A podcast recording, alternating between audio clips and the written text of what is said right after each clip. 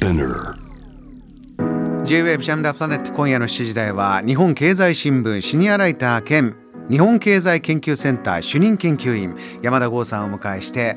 インドの今、えー深く伺っております。では山田さんにお話しいただくインドの今。人口で中国を抜いて世界一になるよと。山田さんの解説お願いします。はい、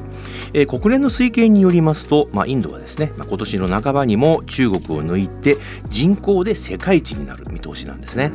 で、まあ、この国連の報告書によりますと、まあ、7月1日時点での、まあ、両国の人口がインド14億2860万人、えー中国が14億2570万人ということで、まあ、300万人ぐらいですねインドの方が多くなる、まあ、世界最大の人口大国ということになります。このまま増え続けていきますかインドは、はでまあこれもさすがにですね、えーインドもですね出生率自体は今ちょっとブレーキがかかっていますので2050年、まあ、16億6800万人、まあ、とてつもない数なんですが、まあ、これに達した後は徐々に減っていくということになります。まあ、この背景、まあ、乳幼児の死亡率が減少するということもあって、まあ、医療がですね普及しているということがあるんですけれども、まあ、このお人口がですねえ増加していくインドと逆にえ少子高齢化で人口が減り続けている中国との差が鮮明になってきているという、まあ、結構大きなニュースだと思いますね。山田さんはずっと、えーまあ、見守ってきた中でこの数字の逆転のタイミングというのははいいかがですか？思ったより早かった、えー時は来た。いかがでしょうか、はい、そうですね。やはりこれ中国の少子化、まあ、これ一人っ子政策の要因っていうのがですねまだありまして、えーまあ、このインドの増え方が予想よりも急だったということなんですね。まあ、インドもですね実は13年前の国勢調査を見ますと、はい。まあ、さっき言いましたように、まあ、増加率にはブレーキがかかっているんですが実はまあ分母が大きいんで、うん。なんと、まあ、小中学生ですね日本の、えー小中学生に相当します。6歳から14歳までの人口がおよそ2億人。すごい。そして労働力人口15歳から64歳までなんと9億8000万人というですね、まあ、これだけの人がひしめいているという、まあ、非常にすごい状況なんですね。あのー若い方が多い、まあ、日本からするといいな羨ましいなとですね。ことなんですけれどもそのインドの中で考えると以前から、えー働く場所が足りてないとかね、えー若い人がすることなくてどうしようかという、まあ問題もあるようでしたがここ経済成長とこの若年人口の増加バランスはいかがなんでしょうか？はい。まあ、あの今ねグローバーさんおっしゃったようにですね必ずしも人口が増えることが経済成長に直結するとは限りません、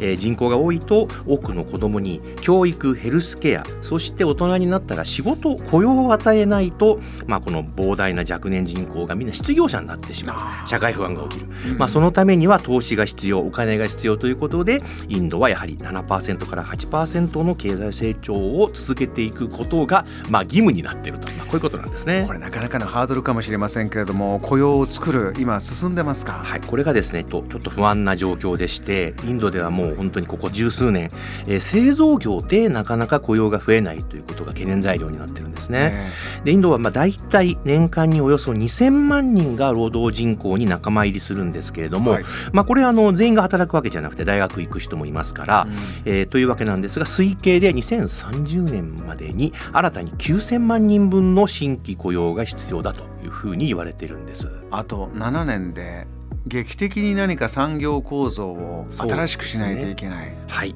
まさにその通りでですからこれインド政府が今一生懸命自動車産業ですとかあとはまあ小売業スーパーマーケットですね外資の、まあ、これをなんとか誘致しようと頑張っている背景はまさにこの雇用問題にあるというわけなんです。あのさまざまな国でこの働き方自体のね見直しというのも始まっていて価値観が変わってきてる、はい。えーインドも世界といろいろやっていく中でもちろんテック企業アメリカの大きいところのトップが、ねはい。インド出身の方という時代になりました。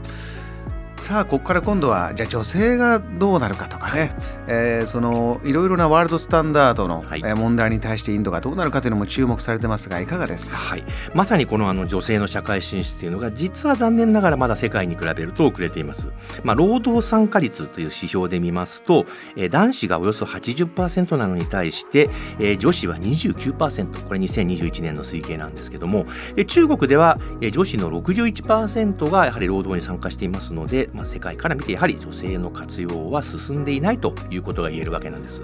でこれやはり地方や農村に行きますと、まあ、この奥さんは家にいろみたいなですね そういう保守的な家庭も結構多く残ってますしそもそも地方では女性の就労機会仕事も少ないということが起きていますそしてさらに、えー、農村からですね、えー、都市への人口流入もこれ隠れた大問題になりつつあるんですね。うんあのまあ、若い方でさえで働き口が足りない中、はい、もちろん女性がっていうところに追いつくまでには時間がかかるかもしれない。今おっしゃったあの農村から都市に出ていってしまうというのは、はい農村であればね働き手求めてるんじゃないかなっていうのは違うんですか、ええ、これがですね、まあ、インドも、えー、実はトラクターの普及とかが結構進んでまして機械化がどんどん進んで機械化効率化が進んでるっていうこともあってですね、実は人が余り始めてるんですね。